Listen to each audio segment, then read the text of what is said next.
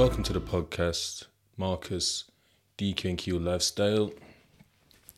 And yeah, it's good to be back. Eid Mubarak, everybody. It is Eid today. This is the second Eid, it's not the first one. People did it yesterday, I'm doing it today. So yeah, it feels good. Like fasting, it's only the second time in my Muslim career. I've been a Muslim since like early summer 2012, so knocking on 11 years now. Yeah. And I've fasted. I don't even think I really fasted before. It was all fake things, you know. I'm in jail, I'm eating behind the door, you know. I was smoking as well, and that was the hardest thing. It wasn't even the food, because I was gagging for a fag, you know, them ones. Or cigarette, sorry. In England, we see. Yeah. And yeah, so the first time I did it, I did 25 days of the 30. That was in 2020. That was during lockdown, and I found it really hard. And I don't know if it's because it was prison, because there's like no to do. Whereas this one, I think I've done about 18. Because what it is with me, I'm always worried about losing weight. Weight is the thing that I'm worried about losing. I've got a weight issue. I always have. I've always been really skinny. When I went to jail the first time, yeah, at 24, I was 10 stone 7, I think. Come on, 6'2". Like I'm quite broad. Like I'm just not built for like. It was pressure anyway, yeah. But you can't even see it at the time, and it was just normal. So I've always been skinny growing up, but that just got bad. Like, yeah, ganja man to death. Not really a food guy. Anyway, so that was my issue. Why I didn't start when it was supposed to start, and then I thought, you know what? Let me. I was gonna do Friday, Saturday, Sunday, Monday, because over those days I work in the evening, so it won't really matter me like waking up late, like going to bed late, waking up late, and then like I can break my fast with those at work, because like some of them are Muslim too. And it would have been like specifically designed in a way for us to open like, you know, iftar, you know what I mean? So that was my plan, and I had these mad headaches. The first 2 days, just peak pressures right there. I've been getting some nasty headaches just here, like some migraines. And yeah, so I got that the first 2 days, and then the third day it was like boom, like clarity.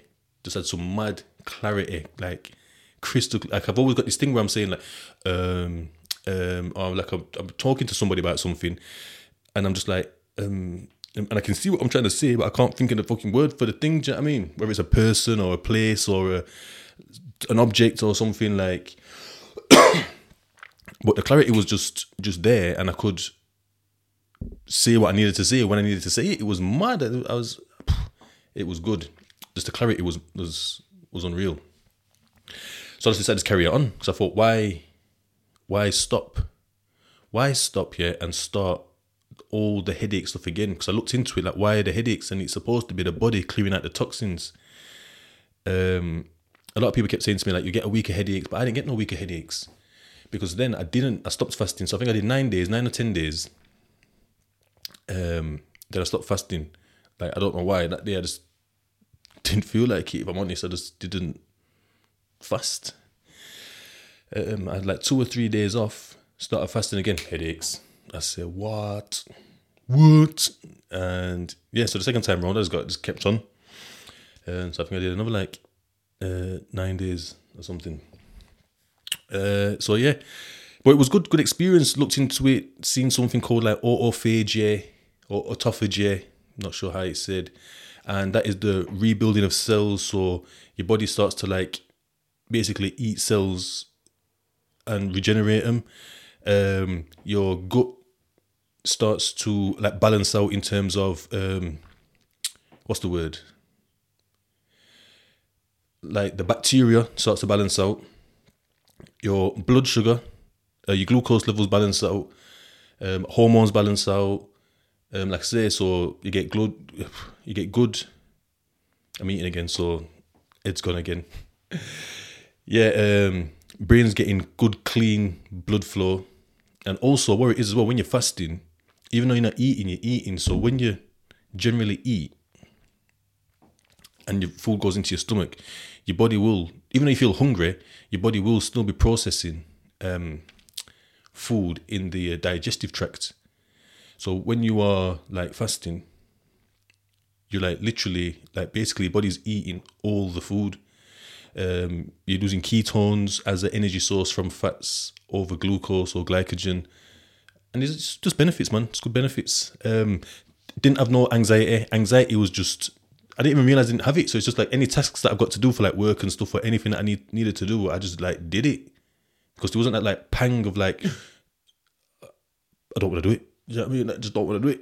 Didn't have it. Like, looked into that. It said it reduces anxiety, mental health issues. Sorry, it didn't say mental health issues. It said good for mental health. And I saw it with, like, I say, clarity and anxiety. So, good experience, very good experience. Going to work, you know, traveling, you know, 25, like, just getting about, like, there's nothing. Doing all my admin, because there's quite a bit of admin work I need to do. Fine. Like, didn't struggle one bit, so I don't fear fasting one bit. I feared it, but no, I don't. And it's just been a very good experience. What else? Laptops being mashed up. It took 71 days to go through 700 gig. And the funny thing is, it took actually 71, 73, 83 days because the laptop, so it's not even a laptop. It's my external hard drive. External hard drive is packed up, not let me access it. I'm thinking, what? Everything's on it. All my videos, all my like sound recording, everything's on it. I'm thinking, oh my gosh, what am I going to do here? So looked into it. They're saying, yo, buy a data recovery pack, and it'll excavate everything out of it, and then you can save it onto something else. So I've had to fork out brought me back. I hate spending money. Hate it. You know what I mean? So I bought Stellar Data Recovery. And it was going. After 12 days, it had completed 14%. And I thought, let me just check something. And I realised I hadn't used the activation key. So I was basically using like the free model. I says, oh my gosh. So I had to start all over again from scratch. So it would have finished really 71, 61, 59 days it would have took. But probably even quicker. Because when it got to 14% the next time, when it got to 12 days the next time, it was on like 17%. So it was moving quicker. So yeah, so that took 71 days, man. 2.5 months, so that's why I've been offline all this time. Bought a new camera, so something good came of it. So I was trying to do anything to get this back up and running, because I love this. I do love this, I can't lie. Bought some other equipment, got another mic and stuff ready for people to join me. Get a co-host, we'll see. Comment below, come join me in it. Yeah, what else? So the laptop's done, and I think that's everything. Fasting, Eid. As for Eid, I'm not doing much today. Gonna have a little food with my mum, little cake. That's it. Second best. Yeah, so that's it. That's me. Right, so let's get into it. Today it's going to be ruminating and grievant thinking. Right, so growing up, I was mainly exposed to my mum. Shout out to my mum. We have a great relationship now because I worked on me. Yeah. But we'll get into the intricacies of like my relationships with family and friends and stuff. I don't want it to look like I'm just like ragging on people. There's a reason for things, whether it's them or me or situations. Like it's not just poof out of the blue, poofs disappear, these lead ups, but we'll get to all that and we'll start to build out a round picture over the next few podcasts. So mainly exposed to my mum, and my mum never let anything go. If something happened, she would dwell on it and vocalise it and just go on and on and on about it. You'd hear her chuntering to herself, like, fucking day sad, I can't believe that's fucking happened, or I dare it, da-da-da-da-da. She'd be on the phone, ringing up how many people, telling the same story, it's just day after day, it'll pop out, like, Like, it might be something to do with you or not. You know what I mean? So, like, it's just things just... So, basically, it's a pattern that she had. And, like I said, I'm exposed to my mum, so I'm going to pick up that pattern. Because what it turns out is that parents are the blueprints of who we are. Not as parents, caregivers. The original blueprint to how we are in terms of reactions and stuff and behaviours, how we behave and how we view things. So I become like someone that latches onto something, can't let go. And what it is with the latching on and the ruminating and the grievant thinking, it's having a feeling and not processing it. And it just like going and it's done now. It's having a feeling and keeping it live and present, like almost like a Tamagotchi, yeah? Keeping that baby alive by like holding on to these like feelings and all that situation, how we felt and this and that and that. And it just reigniting this brand new fire, like it happened how long ago. If you leave a fire to burn, it's going to burn down and go out eventually. But we revisit these things, and when we haven't processed, it's just like throwing more petrol on the fire and it just... big flame, like Hulk says to Thor. Yeah, so that's where I got that kind of that's where I got it from. That's where I got mine from. And then also, obviously my dad was used as a weapon, because obviously my dad, you know, I just scared of your dad. Dad's gonna come, and you know, my dad didn't come straight away. So like my dad might turn up to like shout at me or give me like a little like slap or whatever. Days or like weeks later for something that I did like ages ago, you know what I mean? So then you're holding on to that anxiety there, that worry and fear that's like going through you, and then it's like a cycle. So I've done just let's just stick to me. I've done something. Obviously, my mum's a disciplinarian. Of course, she's going to want to like say something or do something, and it might be something bad. So she might want to go on, depending on the you know, how severe it is, how long she's going to go on about it for, or this and that. She might discipline me in the moment, but then still think my dad needs to know. She might not discipline me and think, you know, we'll see what your dad does. Tell me, Dad. Then I'm waiting for my dad to probably possibly turn up. Then it's me again, like waiting, like fearfully, anxiously about this thing to happen, him coming, possibly doing something, possibly not. But it was the fear of, so if he came straight away, it would have been dealt with, over and done with, can move on, boom. He's not turning up for hours, days, weeks. Do you know what I mean? He's coming on like 10, 15 days later for something that happened. You know what I mean? And then, you know, it circled back around to me and then just do something again, you know, and it's just this cycle that just keeps going. And so then I've got like my dad in my mind, like my dad's just like holding on. He's not holding on because I don't know, but I've got my dad on my mind thinking that he's got me on his mind. He's living his life. He's out, he's linking, he's work, he's going off. My dad's just doing his thing, you know, straight. Jamaica, he's living life, he's doing bits, you know what I mean? He ain't got me on his mind. You know what I mean? But I don't know this. I can't see him. He doesn't live here. Do you know what I mean? Like, he turns up when he turns up. And that's that. You know what he wants. Anyway. So yeah, so this becomes a style of thinking. Thinking styles. These things that's on your mind. There is no talking about it. There is no moving on. There is no processing because it's not tied up. It's not boxed up, wrapped up with a little bow on it, but like packaged up, boom, moved to the side. That's done with. We've moved on from that now. It's just a mess. Something's happened. I've done something wrong, for example. I'm getting shouted at now. I might know why. I might know not. No one's explaining nothing. Like, I might be lacking, will come into attention and stuff. I might have done it for attention. It's not being registered as that. I've done something bad. I'm getting told off, repercussions, you know, negative feelings inside me are brewing.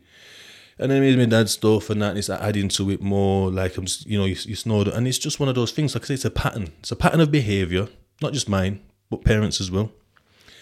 And then it's a way of thinking, a pattern of thinking. So then, let's move on a little bit from the household. Let's grow up a bit. Let's get older, and let's go to these guys I'm chilling with now. So I'm chilling with these guys. And these guys don't let nothing go. Like, it's retribution. If something happens, you've got to go and, like, man of their kids, 15, 16, whatever. It's ranging. Like, I'm like 15. There's some man that are 14. There's some man that I swear like 20. Fuck knows. I didn't even register how old these men are. Like, until I'm thinking, I knew it was in the same school and that, but it's like, I don't know. It just didn't seem, it seemed weird. The age range. That's for, even the right age in school. Like, but anyway, something that happened. Man, I'm like, yo, let's jump on the bus. Let's go see them, man, yeah? I'm jumping on the bus these days. Like, these are them days, duh. Jump on the bus. Scrape together 2 change and that. I think it was like 130 or something at the time for a day saver. Man, I showed the bus driver the day saver. Pass it back. Walk on. Like, pass it him. Show it him. Like, show it him. And then pass it back as you're walking on. Or man, we're throwing him out the window. Might buy 2. So, like, a couple of, like, lads can get on. Do you know what I mean? Like, not everyone's getting on the bus regardless, because the bus drivers don't really like that at them times there. And if they were being funny, you know, the bus might get a bit rowdy and that. They might just think, fuck it, it's not worth it, because there weren't all these thingies like there is now. And cameras and that. It was a different time. Anyway, get on the bus and go somewhere and mash man up differently. Like, these guys have some next strength, like, these guys are breaking jaws at life. I says, what? I'm scared to death here. I don't know what's going on. Anyway, so the point is, these man don't let no go. But it's not just these man. Because then they've got man ringing them up. Do you know what I mean? Saying, yo, what's the man, I'm like, yo, I don't give a fuck about any of that shit happened last. Do you know what I mean? It's like, yo, this and that. All right, then come then, you know where we are. We're on this and that road. Or where are you? He don't want to say where he is. He's on phone giving it large one. The man them have said, listen, we're on this street, and that's the street that we're chilling on. And I'm like, yo, do you know what? We'll come to you, because sometimes we have cars and that. Like, them days there, you could buy cars for like, we'd get one for like £27, £15, £50. Crazy. Like, little, can't really think what they were now. Like, Rover, what was it? Rover something 17, 217. I was like, anyway, Rovers, Citroens, that little Saxos and that. What else? Honda, Vauxhalls, you know, like Cavaliers. What were the other ones? I don't know. So sometimes we had cars. Pac-Man in the cars. I have like 2 or something. And go on an excursion. And it was mad because, like, just kids driving cars. It was mad. Do you know what I mean? It's packed. The cars were ram-packed full. Anyway. So, yeah, just not letting things go. Dwelling on things. Ruminating to death. Because then there'd be times, yeah, where we'd be there and the man them are just going on and on and on. I'm a little bitch at the time. I'll throw my hands up. I didn't have no... I never... never let go. I didn't know how to let go. The man that kept saying to me, just let go, man, just let go. Do you know what I mean? Didn't it evolve to like, yo, get mad, just get mad, just get mad on, man. Never done it, so I didn't know how to do it. I'd like little divvy fights. I was still like using like kid strength, even though I'm a big 6'2" fucking like skin in the blood clot still. But you know, like, just never let go. Didn't know how to. Didn't really realize how big I was. Didn't realise that I'm 6'2". Do you know what I mean? It wasn't until later on that I'm starting to realise that, oh, I'm the same height as these giants now. Like, that were giants when I was a kid. Like, I'm the same height. I'm their height. Because of my age, I don't know. It was mad. Anyway, where am I? What was it about now? Oh, they used to go on and on about what they're going to do to man. The Bear Man of Beef's live anyway, so it's not like... something's happened time ago. Like, it's an incident might have happened yesterday. Then there was one that was like two days before that. Then there was one like a week before that. Like, events are happening, and it always just happened to be just as I'm coming or going. At the time, I was fucking thankful for that. I couldn't have handled any of that stress that they were like stood up strong, like front lining. Like, couldn't have. Anyway, and they're talking about, yo, when I see him, yo, thanks, grab his old head down. I'm thinking, rah, you're gonna do that, like. And they're like, I mean, looking around, bear man, like 15, 20 of us, like 20 man. Like 25 on a good day, maybe a little bit more, but on average 15 man, but roughly about 20. And I'm like looking around like, yo, and there was like a certain few, like handful that were like serious ones. They had no fear. And it was them that had no fear that allowed us to move forward and have no fear. Because if they weren't scared, we weren't scared. And I remember one time, like, the man was like, yo, yeah, I'm going to do this and the other. Next one's like, yo, yeah, this and that, I'm going to do this and that, yeah. And I'm thinking, fuck, you know. And I'm sat there, tall and skinny, spray away on, everyone's got, like, Berghaus and shit on. And the man them was like, what's this one? What are you going to do? I was like, yo, I'm going to do the same as you, man. I got my knife out. I said, yo, I'm going to do the same as you, man. It's like, oh, what? Like, and I thought, I'm not going to do the same. I don't know if I could. I would have loved to have at that time, but I didn't. I've never done that. Like, these men are talking madness. Like, they've just been exposed to bare, like, their brothers and their family and their this and one and that. Well, like, my brothers never exposed me to anything. I'll get into my brothers on the next one. But yeah, I've never been exposed to anything like that. So I've been exposed to like ends things that I mentioned before previously on the channel. And it's in there, and I could see when I let go that that was tapped into. But there was a period where I was just like a little, like, kind of half bully growing up, and then, like, I was in a position of power because I was done with the toys and the like, I've had Sky since, like, fucking all my life, like, original Sky, like, MTV, and I can't remember, oh, Sky One used to be on there. I can't remember what other channels on there, really. But I've had original Sky before Sky Plus came out. So I was always, like, that kind of, like, the kid that had everything, like, loads of toys, Sky, come round. I even remember one time, like, some Bridgins coming round and they're like, why have you got tissue in your kitchen? I'm like, oh, that's kitchen roll. They're like, what? You got a kitchen? That's a separate toilet. He's like, yo, let me look. And how big it is, and it's thick, and they're thinking, what? Remember, it's the cheapest one. We're broke. And it's like, and it's on a holder. It's like on like a kitchen roll holder thing that, you know, you pull it and it goes, pull off the thing. And I thought, what? And I got points off that. I got like kudos, like the man like gone back out there, went into mine to like get a drink and wash their hands or something. And they've seen, oh, I got a kitchen roll to wash dry hands. And like, eh? And then we got, and they're telling, yo, he's got a next like, what's that? What's it called again? What's it called? Kitchen roll. I said, I'm like, yeah. They probably like lent on something like all awkward and that, like a little nerd. Like, yeah, you know, I've got toilet, I've got kitchen roll in it.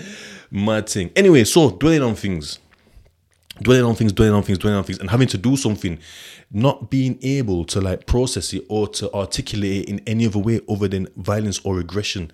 Because when them things were brought back up, like these situations that happening on road, or even if it's not a road thing now, the man them could be talking about their flipping their brother or their sister or their dad or something, or me talking about my mum or like my brother or something that's happened somewhere. And then always talking like from a vengeful place, like revenge has to happen, something has to happen, or else I can't rest. This thing that's happened has caused some upset in me, and I can't rest until something physically, some kind of physicality has happened to the thing or person or something that they love. I need to inflict something, and it becomes, like I said, it becomes an automatic way of thinking. So I didn't take that path at first, so it was a similar path. Like I said, from how I was raised, from how I was brought up, and how my, not really my dad, I don't really know, but how my mum was. Shout out to my mum again, and my dad. Got a good relationship with them both now, because I changed. Not so they ain't changed, but I changed, and it changed the relationship because I became a problem from some of the stuff that I'm saying. Like, but I didn't realise what I was doing. I was reactionary. That's how we are, and it's the traumas and the...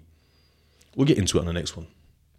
So you create that pathway. So now I created that like violent, that vicious, violent and aggressive pathway.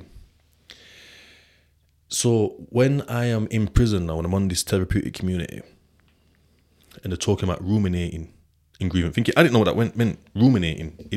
Ruminating doesn't tell me that I am what it means. It doesn't tell me that.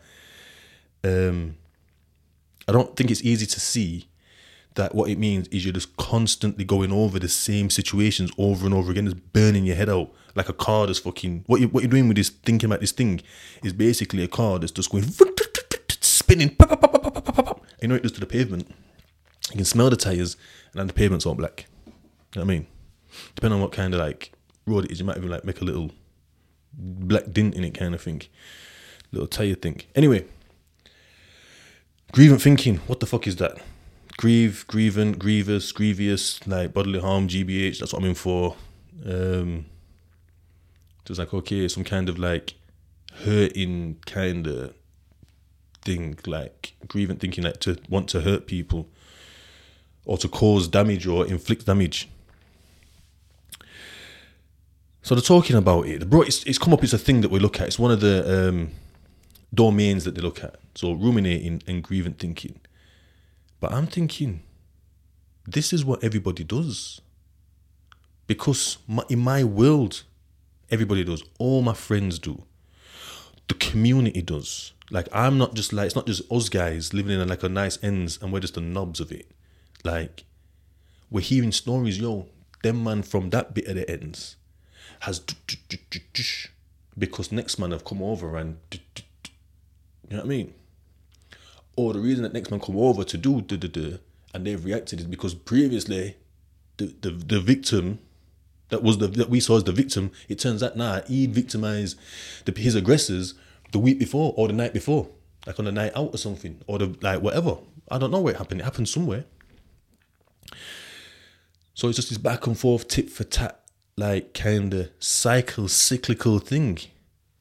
This happens, got to do something back. It's not just like you're just not thinking about it, like, dum, dum, dum, dum. Time for action, right? And now you're an arsehole, then you just come out, you know, you're thinking about it, it's on your mind. So they've brought up, like I said, the grievant thinking and that, and I'm thinking about everybody does it. I'm thinking my mom, normal people, me and auntie, cause like everybody does it, uncle, all my friends, like, but there was one person I thought, she don't do it. And I thought, the guy, I started to get like a bit of a connection with one of the officers. His approach was quite direct. His approach was quite softly. Even it was direct. He used to give like this stern look. I think it was like my age. He might have been younger than me. I think he might have been like a year or two older than me or something. But it was mad because I got a proper father figure off him. Because I began to see, not at the time, but later on, as I become more therapeutically inclined, I don't even know what to even say, I could start to see that he was giving me what I'd always wanted. So the reason I started chilling with his man is because I wanted that like, I wanted to feel safe, and I felt safe growing up with my dad. My dad's quite a big man. He was like 22 stone, muscle, 6-pack, bouncer, X, Y, and Z. He's mad. And I always felt safe around him. And if he said something, especially if he said something nice, which wasn't, at the time, wasn't often, it proper boosted me up. It boosted me, like, I couldn't get no higher. And if it said something negative towards me, it cut me down. It cut me the deepest and it cut me down the furthest. And then I started chilling with these guys because I started to feel unsafe with the guys that I was chilling with before. I was chilling with some like school friends and that, and stuff's happening. Then man are rocking up because man's got a problem with next man's brother. They're rocking up. His brother was my brethren and the rest of them. When they're coming towards me, like the guy said no, the boss of them said no, leave him. And I just stopped, just for the simple fact I'm from the ends. Everyone's broke up, except me. Next one, at a fair. At the fair, it was shit anyway, but yeah. Seeing some big motherfuckers coming over the hill. They look big anyway, big cars, hold up, and the way they're walking. I said, yo, these are road, man. I said, Bombo, yo. Like, a couple of lads are like, oh, come on, let's go. Like, pretend like, oh, come on, let's go. I'm like, why? Like, you know why. I knew why. We were shook. Couldn't verbalise it though. Next one. Walking with some girl. We met some girl in some park over like summer or Easter holidays or something. School days. And there were a couple of them. There was like one girl. We had all of the girl each, or there might have been three or whatever. But I remember I had one, and next man I'd like Zaya and that. Hold tight, hi Zaya. I think Dale had one. Hold tight, Dale. Yeah, anyway. So, we're walking near some ends. Once again, roadman have popped up. When I'm saying roadman, I'm even black and mixed race, man. I'm scared. These men are rocked up. They know these girls. These girls are like, oh, hi, I think they come and they're putting their arms around man's girl and that. Like, and we're just like, looking around and that. And they're like chatting. I'm a bit like at the back because like walking like in a line. And they're chatting, like, so they're in front. And like, they got arms on the girl and that, and then they're chatting to like a couple of the man, like these boys that I chill with are like white guys. And then they've come to me now. Go, well, where you from? I said Pittsmore. They're like, oh, cool, all right. Like the demeanor's changed and it's bounced. And when I said Pittsmore, I didn't say it like a bad man. I'm just like, I'm not trying to be like their friend, like, yeah, Pittsmore. Yeah, I'm from Pitt. Yeah, you're right, I'm Pittsmore. I saved us. Like, I'm thinking to myself again. And then the third and final time, with these girl again. Someone's like, these girl are setting man up. These girl won't set him on up. These girl are cool. Hold tight, them girl. Dropped them off at their ends, and we're walking back. As we're walking towards their ends. And I didn't even notice them at first. It's like summertime, so it's quite late. It's knocking on like 9:30, 10s or something or whatever. We need to like kind of get back to this bus station to catch the last bus because these buses don't run that frequently and they cut off quite early. So it's knocking on and we are a bit worried. We're not going to get this bus, but we're giving it large while walking these girls to their ends and that. And and it's not out of the blue. Man looks across the road and I must have seen like 30 man hooded up. You know what colour they were. I could just tell. Couldn't even see no faces really because they got the strings pulled tight. Mustaches. Like, just tied. Just the mustache. It's just the mustache of the fucking string from the hoodie. Anyway. Well, like messing about, being flipping kidding. No, we used to act like, when I think about it now, it was like in between us really. Something like that. That's the only thing I can liken it to. Like messing about, seeing it like, I mean, propped up now. My fucking heart's up here. Anxieties keep writing. Dropped him off. Didn't think no of it. Only one way back. There's no way around. We don't even know these ends anyway. But I swear there's no way around. Even up to now, I still don't really think there's a way around. There's no way around. And we need to take the most direct route as well. Because we need to get back. Rapid. Like, we know we're going to have to run. Really. To get back to this bus stop. Anyway. Man's walking. Knowing we're going to see these men. And these men are already stood there. Like, look at me, your cats. Looking our way. Expecting us to come back. I can see why. In a bit, actually. Cool. Like, bus stop's coming. We're level with the bus stop now. They're there on the right. We've gone past the bus stop. Oh, you sure the crack there?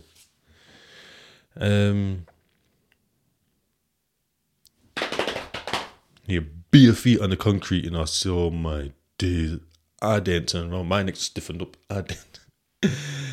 And there's like, I think there must have been like 4, 5, 6, 7, 8 of us. I don't know how many it was. There was no more than 4. It might have been like 6 or 7 of us, yeah. It was like 2, 2, 2, 1 or something. And I'm like near the back. And these men have cut through. The middle of us. That's why I said 2, 2, 2, 2. Cut through, but as they've cut through, so they've gone past like the whoever's behind me, come to like going past me now, and they've turned and gone, you safe, Marcus? I thought, yeah, and I come in fisted, and I'm like, and they're like, yo, you safe, Marcus? You safe, Marcus? I started recognizing like 1 or 2 man. I thought, yo, these are man from the ends. They broke up the first guy. They walked all the way through to the front and just levered him. The man them scattered. I was glad because I run. I felt like I had 2 safety features. One, because like they half knew me. So if any of them I didn't know I wanted to turn on me, some of them that I knew would, like, these are different men as well. These aren't the same man. Yeah. Man's run. And next man's been beat up. I think them man thought I'd set it up because these guys are saying safe to me. Like, so that what, man could rub your Nike wallet and your £3 inside it, like. Mad. Anyway. And that was the last straw. And I must have seen man at school. One of the man them, I go, yo, listen. What's this about? Oh, and I've also seen his name scribbled about, like, on certain bits. So I said, oh, that's such and such. Making a guess. He said, how do you know about that name? I said, I know. He's like, yo, he would probably like, yo, how'd you know? I'm like, yo, trust me. I know. He goes, anyway, why'd you chill up there? Why aren't you in the ends? Why'd you catch the bus and come up here to chill? This was the school ends. These men lived up near school and, you know, we went to that school around there. I said, I just don't know, let's do. I said, chill with us, man. He goes, you know, this and that. I said, I'll speak to the lads. Like, it's the mafia. You know what I mean? Seen him next day at school. And he said, yeah, I spoke to him and, like, they know you and that, such and such knows you and this and that and blah, blah, blah, blah. And they said a few, like, joke things from back in there. And I thought, like, pricks chill there. But I said, yeah, cool, I'll come down. And I come down. And that was that. That was that. So, basically, that story is just to show you my fear. My fear, because as I'm getting older, I can't, like, I don't even, whether I could go to my dad or not, I didn't feel like I could. You know what I mean? Because I'm getting older now. I'm feeling like a man. And I just, yeah. That's the void that them man filled. So I began to feel safe. But we'll get into, like, the man them on another one. So, like I say, all I know, these guys filled that void. And then as I'm on the therapeutic prison, that's what Dean, the officer's doing. Hold tight, Dean. Because I'm moving away from certain things at that time, but I didn't really realise what. And I didn't really realise what he was fulfilling, but I could hear, when he's talking, I could hear him. And what it is about the therapy, obviously you just talk. There anyway, you just talk, and then and it was a lot of times incoherent. It didn't have a beginning or a middle or an end or just start, so that's kind of the beginning, but it's not the beginning of the story that I'm telling. And then they'd wrap it up and give it back to you in, like, a beginning, middle and end. They might make an assumption that's wrong, you correct it, but it's not so wrong that it makes the whole story that they've, not the whole story, but the whole package that they've given you, obsolete. It just slightly, you can change it and then you can verbalise it back to them. So it's like you spoke, they've repackaged it and gave it back to you. Or just, like, held the narrative for you, like, drew a narrative from your feelings that you're vocalising. Drew a narrative, it might not be completely right, you can correct it and then verbalise that back, but then you've got the narrative now, you get it more. Because it's not all wrapped up in all these feelings and all these just unprocessed. It's just an unprocessed mess. So, yeah, so that's what I got from Dean. So I could see that Dean didn't have this, because he used to speak about, I think his house got burgled and stuff, and someone in there saying, oh, I would have smashed them up out of, I've been looking for him and this and that. What, around police? I've been doing this. Just like this guy, we'll probably talk about him another time. Like, this guy is just a super gangster. But yeah, and Dean's like, no, not really. He's like, I can tell you how I feel. I feel violated. I feel sad. He was saying, I feel sad for me. I feel sad for him that they feel like they have to do that because of that. I think like the area that is not too good, and I think there's a lot of drugs and that in there. So he believes that somebody's done it for drugs. So it's like, then he's gone back a bit. Like, so what type of life did they have? What type of life are they living? What happened to them to make them go down that route? You take it back a little bit further. What's happening in their childhood to make them be able to want to feel that that's all right and this and that and you know. And that kind of made me think, there is a different way to handle. Because I thought being robbed, I was staying at my auntie's house one time. My mum was in hospital. I stayed at my auntie's and it got burgled. I remember coming home from school. I'm knocking on the door. I can see him, but they can't hear him. I'm knocking. I can see that, like, the hair and my cousin, like, I don't know what they're doing. They're just like keep bending down and stuff. And I got around the back and seen the smashed patio on that, and I thought, what? And I had a tin, like a plastic tub. full of pound coins that I've been got, like, that we're getting as like allowance and stuff off my dad. I think probably off my auntie or something, maybe, I don't know. I was getting quite a few pounds in there. And it was quite a big tub, flat. It was a flat tub, like a Harry Potter tub or something at the time. And I thought, well, we're being robbed.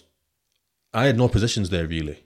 I'd gone upstairs to this cold ass bedroom, and it was there. I thought, fuck, you know, like, I just felt so relieved. So I didn't feel. I know how my auntie felt though. She felt proper violated that someone had been. Alhamdulillah, that someone had been round her stuff and that. Like, I didn't really feel that because it wasn't my house. But then again, I have been robbed before actually. My brother thieved my fucking PlayStation when I was a kid. Just I got the PS1. I don't think I had it that long. It wasn't a PS1. It was a PlayStation, the original one. And but yeah, that's little man with little man feelings. Trying to my mum, obviously, my mum was like defending us all and this and that. Well, like she wouldn't, you know, she's trying to keep us both. And it's just whatever. So I didn't get the full 100, but looking at him, I could see he was hurt. And then just realising that you can do something differently. All right, then.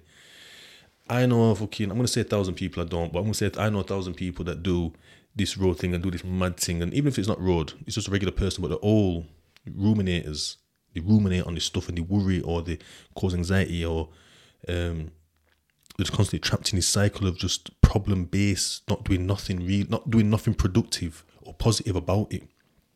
And I've got him one against 1,000, and on the scales it should be tipped to the 1,000, but it wasn't. It was quite evenly matched. If not, he was a little bit lower. What he said was heavier, and I'm thinking, rah, you can do it. You can, like, not want to rip a man's head off and be proper torn up by feelings, and like, it just showed me there is a way. Do you know what I mean? I guess the door opened up a little bit more for me to be able to finally step through to be a different me.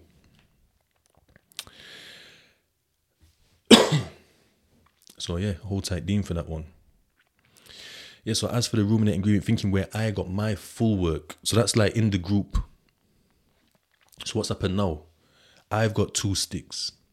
I brought two USBs with me. Now I brought 1 USB and 1 SD card and reader with me from Loudoun Grange to Dovegate, and I bore it out. Obviously, certain man, I got these Sony things that can put things on and pull things off. Do you know what I mean? So you get it wiped, and you get your stuff put on, like more stuff. Man, putting the dirty things on, music, what else? Films, obviously films, bare box sets. Man, what's bare box sets in there? And yeah. Oh, there were vines as well, some vines. We're talking about quite a few years ago. So yeah, must have borrowed it to a man. This guy, this is the super gangster, by the way, that I was on about earlier. This man's a straight up waste man. This guy is like the biggest gangster, but also the biggest like addict / snitch. But not outright snitch. Like, just... special kind of snitch. So anyway, I lent him the thing. I literally cracker, like, as with like banging up for the night. I've lent it to the next man. He didn't like that. I borrowed it to the next man. He's like, well, what about me? I said, yeah, but I'd promise it to the next man. Like, this guy's making me feel guilty about my thing. I said, listen, all right, then cool. One sec. I know. I can see that this guy can't hold it, that he's not getting it. Man's a big, big baby. Moving like a bitch. The man that I borrowed it off, I know that I can go to him and say, he's going to be like upset. He's going to be disappointed when I go up to him and say, listen, let me grab that thing back off you. I'll give it you tomorrow. Hold it for 2 days if editing, yeah? Because man just normally do it for like a night kind of thing, whatever, because there's other people want to watch it, and then you want to watch your own thing. It's your thing. You paid for it. So, flew to my man was disappointed, thinking, right, because obviously you got your thing planned out. I'm going to watch this, watch that, probably watch a dirty thing, It's gone cool. Obviously, you understand it's my thing. I can do what I want with my thing. So my man's passed me the thing back. Give it to the super gangster. We've banged up. So there's two, like, there's two landings. There's a row across from me and a row above. Then there's my row, and then the row above me. I'm towards the end of the second row, and he's like towards like the other end of the top row on the opposite side. No sooner have you heard like the final like doo-doom, and it gets echoey when everyone's banged up and like the screws. It's all echoey outside. Yeah, I've just heard the super gangster shouting his flipping, his sidekick, nice and loud, as if he's seen the thing, as he drops it in, other drops it in yours. Bear in mind, these two are no one on the wing. This is a therapeutic community where not much goes off. Like, no dealing, no this, no that, no this. Like, different. It's a different type of prison wing. And these guys are talking like it's a normal wing. Bear in mind, I know the sketch. They've been there before me, so they know the protocol and how it's supposed to be on there. And he's shouting, I've dropped it in there. This and that. Then he's shouting me. So what he's doing is basically baiting it up. Is it in yours? I ain't got it. I dropped it. This and that. Like shouting for, and it's echoing. Bear in mind where his cell is. So like, just say this is like my row above me, his row. Like I'm here. He's about like 10 pads down across the thing, and then like just here is the office. So he knows he's got to shout loud for me to hear, because he knows that I'm just doing my thing anyway. I got my music blasting. I've got a fucking 300-watt stereo. My neighbour's got a 300-watt stereo. Do you know what I mean? Like, I could just be watching telly, I got my headphones in, so he's having to shout loud to try and get my attention. But I fucking heard him. I think I'm getting in the shower or something. I had showers in the cells. I didn't really want to talk. I'm like, no. Like, at the gap of the door, no! Anyway, still trying to talk to me. I say, I ain't fucking listening to this guy. Because bear in mind, what they're going to do now, they haven't done for the night. Now they're going to all go around. So, on his row is like where number one cell was. Then it went to like, I don't know how many it went down. I think there were 40 of us on the wing, so it must have gone to 10. No, I think I was 12 actually. I've got my thing in here somewhere.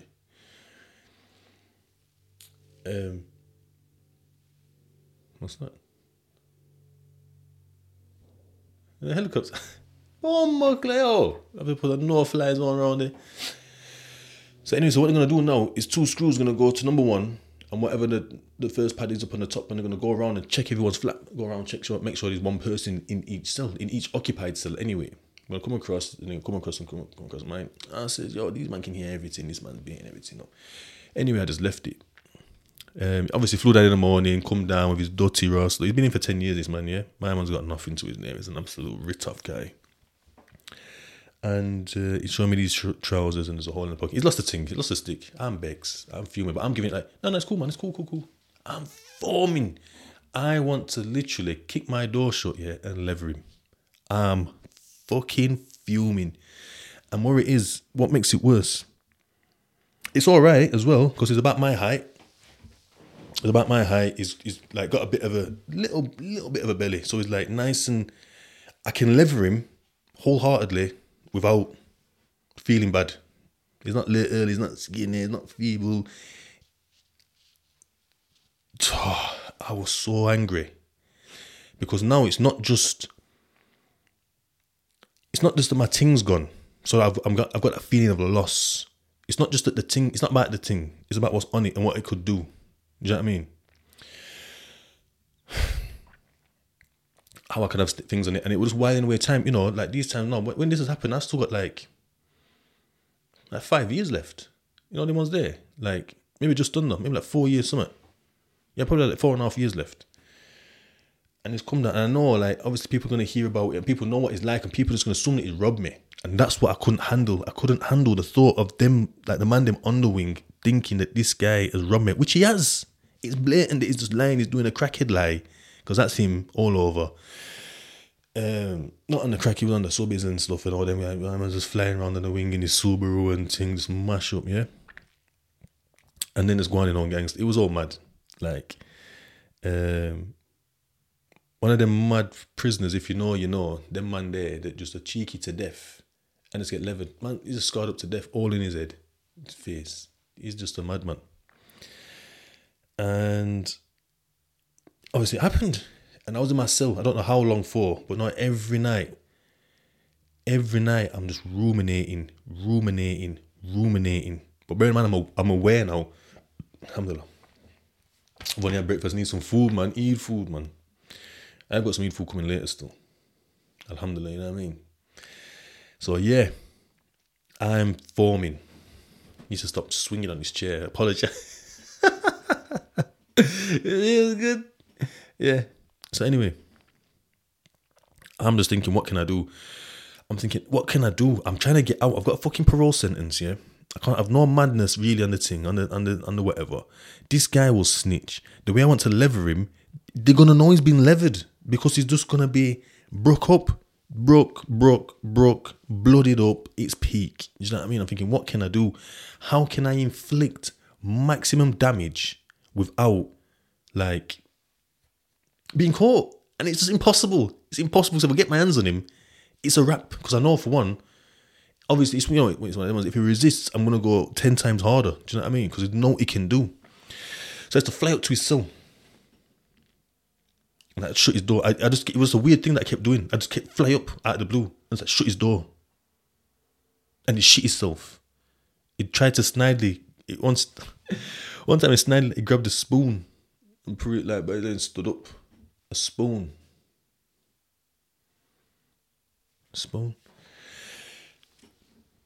But then I start chatting to him about, I think I'd get proper close to him. Like I'd sit on his bed. Right next to him. So I'm brushed up against him. Do you know what I mean?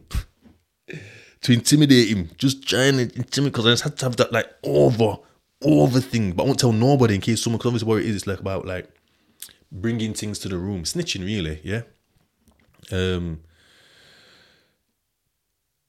But I bring things to the room, but I won't bring things to the room that's going to get man kicked off, do you know what I mean? Like I would bring my own interactions. So I should bring something like that, but not that, because I couldn't, because I was still early days. So I was still in that, like I can't bring anything, say anything, like it's mad. But even afterwards, I still won't bring nothing. Like man, I bring your man to the phone for like room for phones and stuff and all kinds of madness. Do you know what I mean? But I couldn't do that because it's gonna, or for being on drugs, they'd seen him with drugs and whatever. But I thought that's going to jeopardise man's release. End of the day, like him or not, man needs to be released. That's the thing about prison. Like, when you're out here, when someone's done something bad, it's like countdown to prison, get me in prison. But when you're in prison, it's just countdown to get out. Unless you're doing some mad life thing, like whole life. Mazzoline. Anyway, so I wouldn't do that. But I'd bring my interactions. Like, I'll give you some examples on the next time. I'll give you one now. Really should have brought him that there, but I couldn't, because I was still new, early days, like I say. So this helped me massively. This situation, it's good that it happened. So it is about the TC as well, yeah? It's called reality confrontation. So they want you to get into mazzers. They want you to get into mazzoline so that you can bring it to the room and work through it, because that's where the work is. The work is in the bits that are uncomfortable. It's all right, I see people out here now, they're trying, hey, I'm just working on me and this and that, and, you know, I get up at whatever time and I'm doing whatever, which is all fine and dandy, but that's just like, do you know, like an overgrown garden, yeah? An overgrown garden, you know, it's a big garden, it's overgrown to death, we're talking it's high up, it's mashed up, there's beer things in there, it's just fucked, it's fucked, yeah? And then someone comes and like, I don't know, plants one poppy seed, like, pulls a strand off a weed, like it's not the main bits. The main bits are the bits that you're fucked on, that you don't want to talk about. That's where the alhamdulillah. Apologise for the belching. Yeah, so that's where the work is. The big bits. That's like getting a fucking lawnmower on the thing and just ring. Do you know what I mean? Getting a couple of workers in there, throwing it all in the skip. Do you know what I mean? Doing the big. That's the big work. But I see these people doing these little dibby bits, which is good. Something's better than nothing, don't get me wrong. Do you know what I mean? But you can always see when it's just pointless in a sense. It's not pointless because something's better than nothing. So you know what? I do take my hat off to you. Keep it up. I'll be honest, keep it up. But when that person is sad or angry, if someone upsets them, they'll blow up, fly off the handle, go for a drink, do a mad thing, like be all negative, check it out on the kids, whatever. Because they're not working on the real stuff. That's the bit, so that's the confrontation, that's the reality that you need to be working with, the stuff that'll make them fly off the handle. Not reading this book about some whatever. But still, something's better than nothing, and that might be the thing that sparks for the big bits. So yeah, I was wrong. Keep it up, keep it going, keep doing what you're doing. So anyway, yeah, so I had an altercation with a man. He must have brought up a guy's name on the road. I'm like, why have you brought up that person for? I'm thinking, is he trying to show me that he knows things and he can kind of get like people touched or something out there? So I'm like, hold on, this guy's making me food here. This guy's got his Breville out, he's whipping up some food on the Breville outside my cell. He's like almost bang across from me. It's the guy that brought the stick to before that took it off for the fucking super gangsters, end up losing, robbing me. That's how cool me and this guy are. But we're talking about something, and he's like, yeah, something, he's asking me about somebody. And I'm like, oh, yeah, this and that. And then he switched it to mentioning someone else's name, and I thought, what are you trying to do here? Are you trying to intimidate me here? I says, listen, I'll smash your head straight off this fucking Breville, what are you talking about? He's like, oh, and he tried to half go serious. He's got a fork and knife in his hand. Plastic fork and knife, prison ones, like, they're stronger than the average plastic, anyway. And he's tried to, like, yeah, but near my belly, like, with this knife, like, did it. I says, bruv, I said, that old one. But let me tell you now, I will smash you already. I said, ask someone about, because ask him about me. I'll fuck you up. Do you know? Yeah. Anyway, he's tried to go back to like a kind of thing. And do you know what I had to walk off? Oh, because every people are coming around now. It must have been how I'm posturing, not kind of things. Do you know what I mean? I'm a little bit taller than this guy, so they probably see me like not all jovial and, you know, good body language and that. They see me like kind of like on him. I'm thinking, what? Obviously, my man's a madman. My man's in for a knife thing. So he's trying to give it knife. I was thinking, no, all on me and the daft little divvy knife. Like, forget all that. I will go ham. Halal ham. Stuff. Anyway, he people come round like, yo, just like stood there looking. I'm saying, yo, wait, I think that might have been what made me like walk off, because like he's coming. Everyone's like kind of sternly looking. So I'm thinking from far, now I'm paranoid, because now I'm thinking that the office is right down there, and if they're looking at these people, how they stood round, it's looking a bit tense and that. And then the people that are like facing me over my shoulder, like are facing the office. So I'm thinking, rah. What's that mean? So I'm thinking, rah. They'll be able to see that something, because they're not fucking daft. These like counsellors, like these people that know this stuff, they can fucking tell. Do you know what I mean? Like, because it's just behaviour, isn't it? This man's normally like laughing and joking around this time, and generally, so for my man to be holding his face like that, something's happening. I just cut out me. I just went into like, I don't even went to my cell. On my bridging cell next door, the table with the microwave and the Breville on was actually right outside my bridging's door. My door was like next door to his. Because in prison, like a lot of the doors are like side by side. Then there's like a gap. Then there's another two side by side. Mine and his were side by side, and the table's here. Not that relevant, that is to the story, but now you know how close the thing is. You ain't gone in there. I'm fucking forming. And one of the guys that was like crowding around, he's come in. But he's closer to the guy, right? The fucking Breville guy. I says, listen, you. I says, don't you? He's like, oh, you're right. How's everything going? What's going on? What's going on there? I says, first things first. I goes, get the fuck out of this fucking... I don't even know what I'm even on about here. I threatened him, told him I'd smash his head in. Do you know what I mean? You better fuck off now, because he's just coming to snitch, to gather information to tell his boy. You know what I mean? He says, anyways, made your food. I said, I don't want the fucking food. Man, he's spitting it. That cunt, fucking get the fuck out of it. Really inappropriate. But at the time, it was new, early days. I was just getting into this therapy thing. Didn't know how to cope. Oh, so anyway, I brought that situation. No, that's what's happened. I flown out the next day. Fuming. I'm brushing my teeth. Got the door open, so the sink's right next to the door. Like, literally. Door, sink. You know what I mean? I could put my foot outside. I could put my hand outside the door. Do you know what I mean? I'm brushing my teeth. Look in the mirror, brushing my teeth. My man's come. The fucking snitch. He's not a snitch. Well, that's all to be debated. But he's come and he's asking about the thing. I thought, really, my man's cool. I've got a bit of an issue with him at times. Do you know what I mean? But he's never done me anything personally wrong. He's done a little behind my back thing. So I hold that against him as well. Plus, I do think he snitched. You know what I mean? So I hold that against him a bit as well. Not on that, in his case and stuff. So, you know, I don't... But the guy's always been right with me, to my face. I can't complain about this guy. This guy's cool. Hold tight, this guy. He's come to my fucking door. I'm brushing my teeth. I'm like, well, don't you fucking dare say anything in that... don't you dare say anything in that fucking room, you know, Dan. Do you know what I mean? He's like, yo... I said, listen. I stepped back a bit. Step back into myself. I was coming inside. It was no, I've got to, and he fucking bounced. I don't even know what I was going to do. You know what I mean? Ed, no right at that time still. Like, because I'm riled up now. Because I think this guy's threatened someone close to me in my life. He hasn't threatened anything. He hasn't said, that person's dead or that person's fucked it. He did nothing like that. What my brain has done, I've put 2 and 2 together and got 44 million. Now that's the mud cycle that I'm talking about. Like, I am connecting dots that don't even exist. My man, I brought it to, I've gone, oh, sorry, yeah. Brush my teeth, yard, gone outside yard, 7:30, yeah?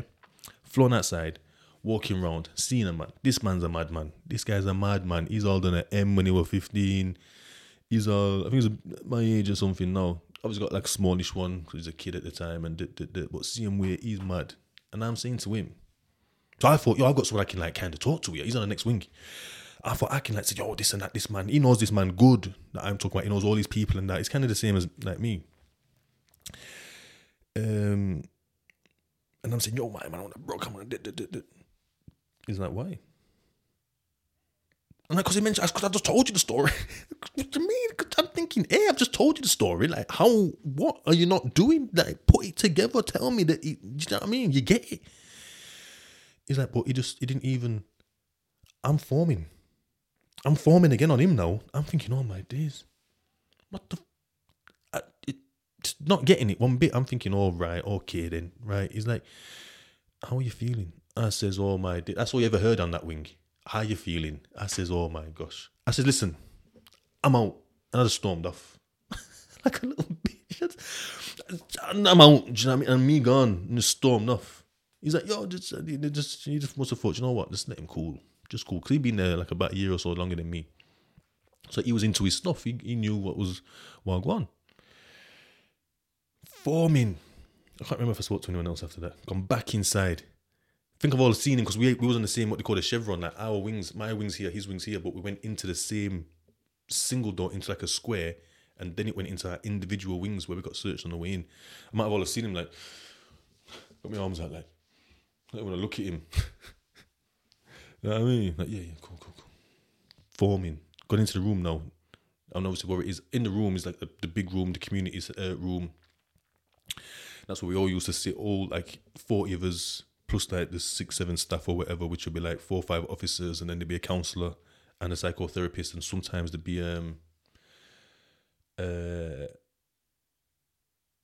what the fuck was she? Drama therapist or something. She used to do drama on a Wednesday. I never got to get into that because I was doing my work anyway. It were people that like weren't really opening up in the vocal spaces. It was another way for them to get it out, and they got some mad work done by going in and drawing these pictures and articulating things, and they got mad work done in there for them because they couldn't do it in the other space really good. Anyway, so, and where it is, it used to start on somebody, and so the chair was one of us, the chair for 6 months, and then there would be a vice chair. Then when the chair's finished, the chairman, the vice chair move up into like the chair position, and then the vice chair be voted in. And it would have, the chair be like, right, boom, start on such and such. Because you could go to him as well. You could go to the chair and be like, oh, start on me today, please. You know what I mean? I've got something to say. You know what I mean? But obviously some people like hog it and that. So you got to be like, nah, man's not starting with you. Do you know what I mean? Or sometimes they're starting yourself. So people start to plonk themselves to his left because it always went to your left. Anyway, so these things going around. Thoughts and feelings it was. So you'd be like, what you thinking, what you feeling, what thinking and feeling. What you thinking and feeling. How it's going on, what's going around, like for you, like on the phone, in the place, what work have you done, like since it came up in the groups and stuff, what like, do you know what I mean, what's your progression? That's where you can vocalise it and let the wing know where you're at. If you're doing anything, people were always arguing in there as well, like it wasn't like a full-blown argument because man would say he's big, no one could speak while man's speaking. Sometimes people did have outbursts, but the chair would be like, hey, no, and obviously different chairs have different respects and stuff. So sometimes man are like, yo, shh, and man is shh. But sometimes it's like a bit of a little dip because the chair was almost given to people that didn't speak or couldn't speak articulately under pressure. So it's for them to develop that skill. Every job that they gave you there was for you to develop and to gain something from that you lacked in your life or in your personality. So anyway, these things going around, I'm thinking, boom. Foot's tapping, you know, like knees going, you know what I mean? Boom. I think it's even got to them, man, there. Like, the Breville guy and his little fucking, do you know what I mean? They ever mentioned it. I'm just looking. They're looking. I think he was going to mention it. He's like, yeah, so, looked at me, and the steam like, Mad. Anyway, it got to me, and I mentioned it. I says, right, or it is, I believe that something happened. And I just basically spoke about me. I didn't say what he did, because that's what people used to do. People be like, oh, you know, Barry had an interaction with fucking Terry where they fucking argued in the dinner queue or something. Someone might have pushed, you know, someone might have walked away and come back and someone's in the space and you're trying to say like, that's my space and Terry's not having it. Barry's right, but Terry doesn't really know and no one's like helping it. People are kind of, it's prison at the end of the day, just people trying to get entertainment and that and winding it up a little bit. And, you know, they have an argument and then like, well, it is, so Barry will bring it up because Barry's been wronged. But Barry will be telling everyone what Terry did. And then you said this, Terry, and you did that, and you did this. Sometimes Terry might have sat himself right next to Barry, knowing that Barry's going to mention it. And then when he's like, that's me, and it goes to Terry. or some people like go tactical. Also, then he's got the last say. Do you know what I mean? When man can't talk. Because then what it is, man will put you on it. If you keep chatting and that, keep over-talking or talking out of line, man will put you on something called an agenda. And that happened on a Friday. Agendas, when this book was full of agendas. And it'd be like, agenda for like over-speaking someone. And it'd be like, right, why would you over-speaking someone? So it comes to Friday and that hour would be just on Terry. Why was you over-speaking? Like when Barry brought that thing. So then they've got work to do in terms, in there might be in separate groups as well. One might be in group 1, one might be in group 4. So they've got the separate because their group will want to know what happened, but don't care about what happened. People want to know how you felt. Okay, then once we kind of, if they do understand how they felt, what was it that drew that reaction out? Okay, then if you don't understand that, let's take it back a few steps where have you done it before. Is it offence related? Because they want to talk about your offence. It's all about your offence, understanding your offence in prison. Why that offence? You can mention others if you want, that's on you. But they want to know about that offence, and then it's childhood. And relating it there and how it came about and how it's coming up again now is something that's unresolved in the past, and that's kind of how it works. So then they'll have that work to do, which is heavy brother. And that Terry or Barry or whoever I said that was over talking has now also got extra work to do, and that's in the group is 10 people, yeah, so 10 people maximum plus your facilitator. Sometimes the psychotherapist might come in, sometimes the counsellor might come in, I think sometimes both might come in, so you've got like three people in there. Three, like, clinical people in a sense. The schools weren't clinical. They just, like, knew their stuff a bit. So you got that to do in your 10-man group. And then on an agenda, it's the full 40 of us plus the staff. Do you know what I mean? So it gets heavy because then you got bare different mentalities on you. Do you know what I mean? Then they'll have factions. Barry might have got 4 man that are staunch on him. Terry might have got no one because no one really likes him. He keeps himself to his office in for a dirty charge or some mad one. Peak, it was pressure, bare pressure, yeah. Or sometimes tactically. So Barry was being wronged. Terry was the guy that did the wrong. So Terry will sit, like wait. Terry will wait till he sees Barry in the place. He's sat there now. There's not much spaces, and he'll make sure he sits before Barry, so it gets to him. And Terry will talk because it's only 50 minutes. Yeah. So thoughts and feelings used to be from 8, I think. 8 till 10 to 9, and then we'll have like a 10-minute break, like toilet and stuff, and then it'll be 9 till 10, which will be the groups. That's how it works, Monday to Friday. And yeah, or groups were Tuesday, Wednesday, Thursday, or Monday, Tuesday, Wednesday, Thursday, and Friday was agendas. Anyway, and man, they talk until they run 9 o'clock. Mad, tactical, man, you just get tactical in there. It was mental. I never did that shit. Anyway, yes, I just brought it. And like I say, I just always kept it on me. Anything that I brought, I'd mention the guy, or I won't even mention the guy. I'd like, I had an interaction where I this, that, and the other. And I'd been trying to understand it through the night. So yeah, I brought that thing with me and the Breville guy. I just mentioned my bit. I can't remember if I mentioned him or not. And then I just said my bit and why I felt like that and what I thought was happening. But then like bringing in that other people were saying that that's not what happened. Because like I said, I didn't realise that I'd put 2 and 2 together and got 45 million like or whatever. I thought I got 4. But a couple of people had said, but it didn't threaten though. I felt threatened. Now that's different. If I felt threatened, that's different to being threatened. Do you know what I mean? So yeah, so that's like a situation like where I bring things and that to the room. Gone off on a fucking tangent there. I apologise, but this is how podcasts are, innit? So it go. So I was bringing up what was that about? I was bringing up the fact of bringing stuff to the room and how it works and that, and how I brought stuff to the room. And I was talking about Dean. Dean being like a father figure. I could see how he was handling things different. But yeah, anyway, I remember saying something about like 1,000 people and Dean won. But yeah, so basically Dean allowed me to see. Oh, sorry, that's it. So I got past that. I was on to fucking... that's it. I remember now. I'm exactly where I was now. So I'm with Super Gangster and I'm sticking it on him kind of thing without sticking it on him. But he knows. And he didn't say anything either because certain things were kept on a road thing. Because it turns out after like so long, bare things were coming out. Which it turns out happens on there. It's that's a cycle as well that happens on there when new people come on. Because people are coming and going like all the time. People get kicked off. And people are just like deciding to leave, call it 48ing. People just put the 48 hours to leave, like, and they're just going to go because they can't handle it. It's a big thing doing this therapy thing. It's not easy one bit. It's fucking killed me.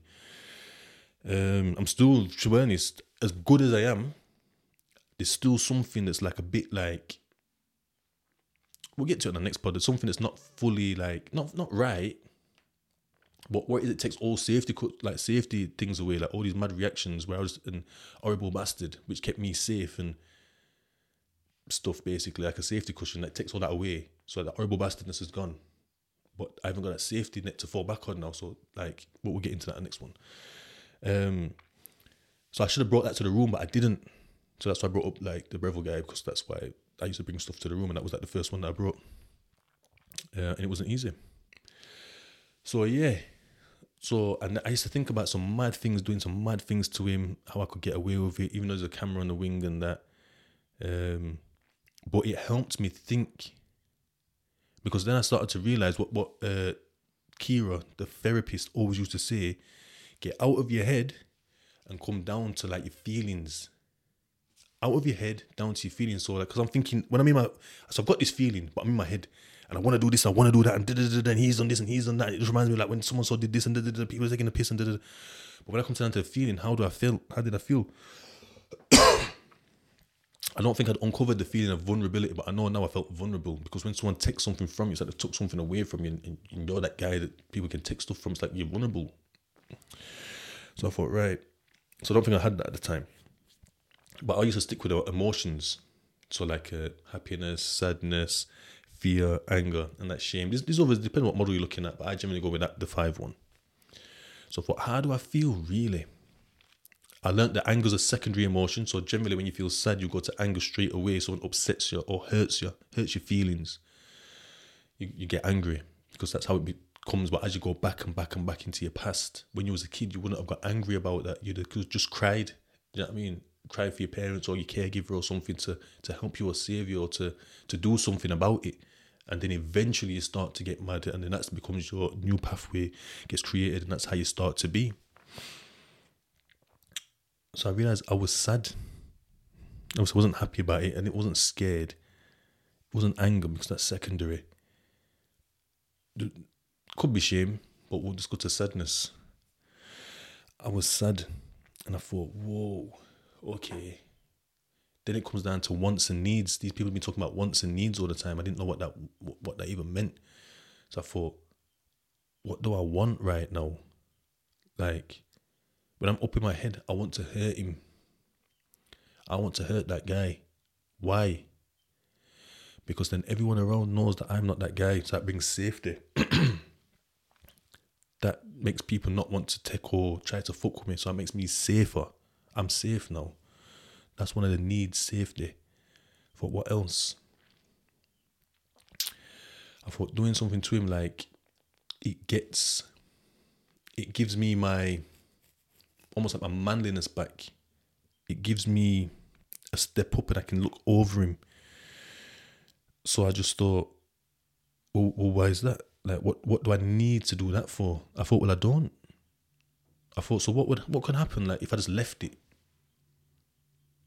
I thought, so eventually things fizzle out. Like, there'll be a new something on the wing or a new something on the TV for us to talk about, or like a new topic.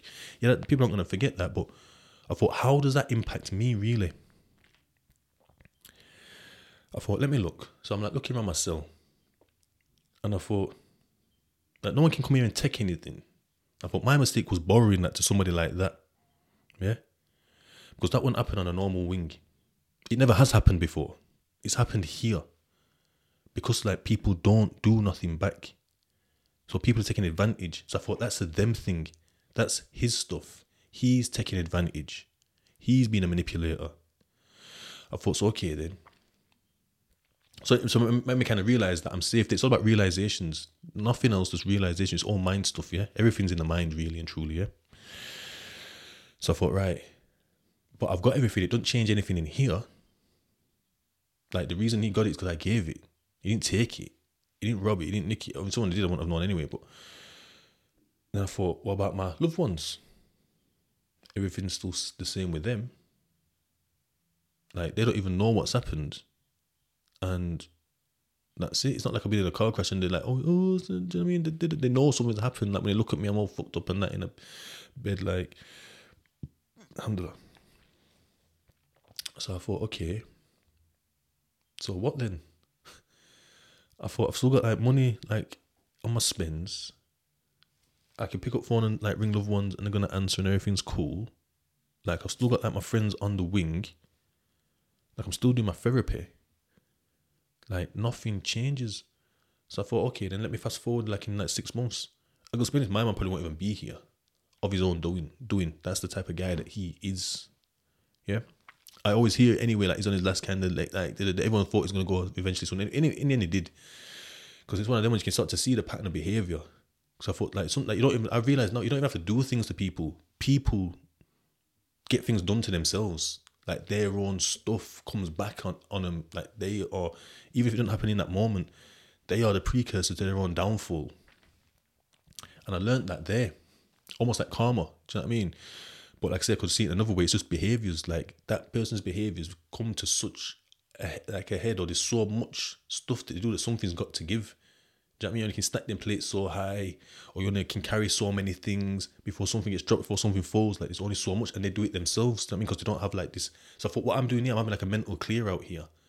It's like my things are stacking, or like my bottle's being shook. So I seen it like like when these like feelings are building, it's like the pressure of like when you're shaking up a bottle, a fizzy bottle, and then normally it's like if you just take the lid off, it's everywhere. But being able to like think things through, being able to speak about things to someone that's not gonna gas you up, that understands and can help you process as well, it's just like the just letting the pressure out from the bottle. And that's basically in a nutshell what happened. So yeah, so through all this ruminating and that, I was able to come down to the feelings, understand that I'm sad and I'm hurt. Because for one, I trusted him and he brought the trust. So I thought there's a multitude of things here going on. But like I said, like what happens really? I'm still going gym, I'm still my size, I'm still eating, I've still got.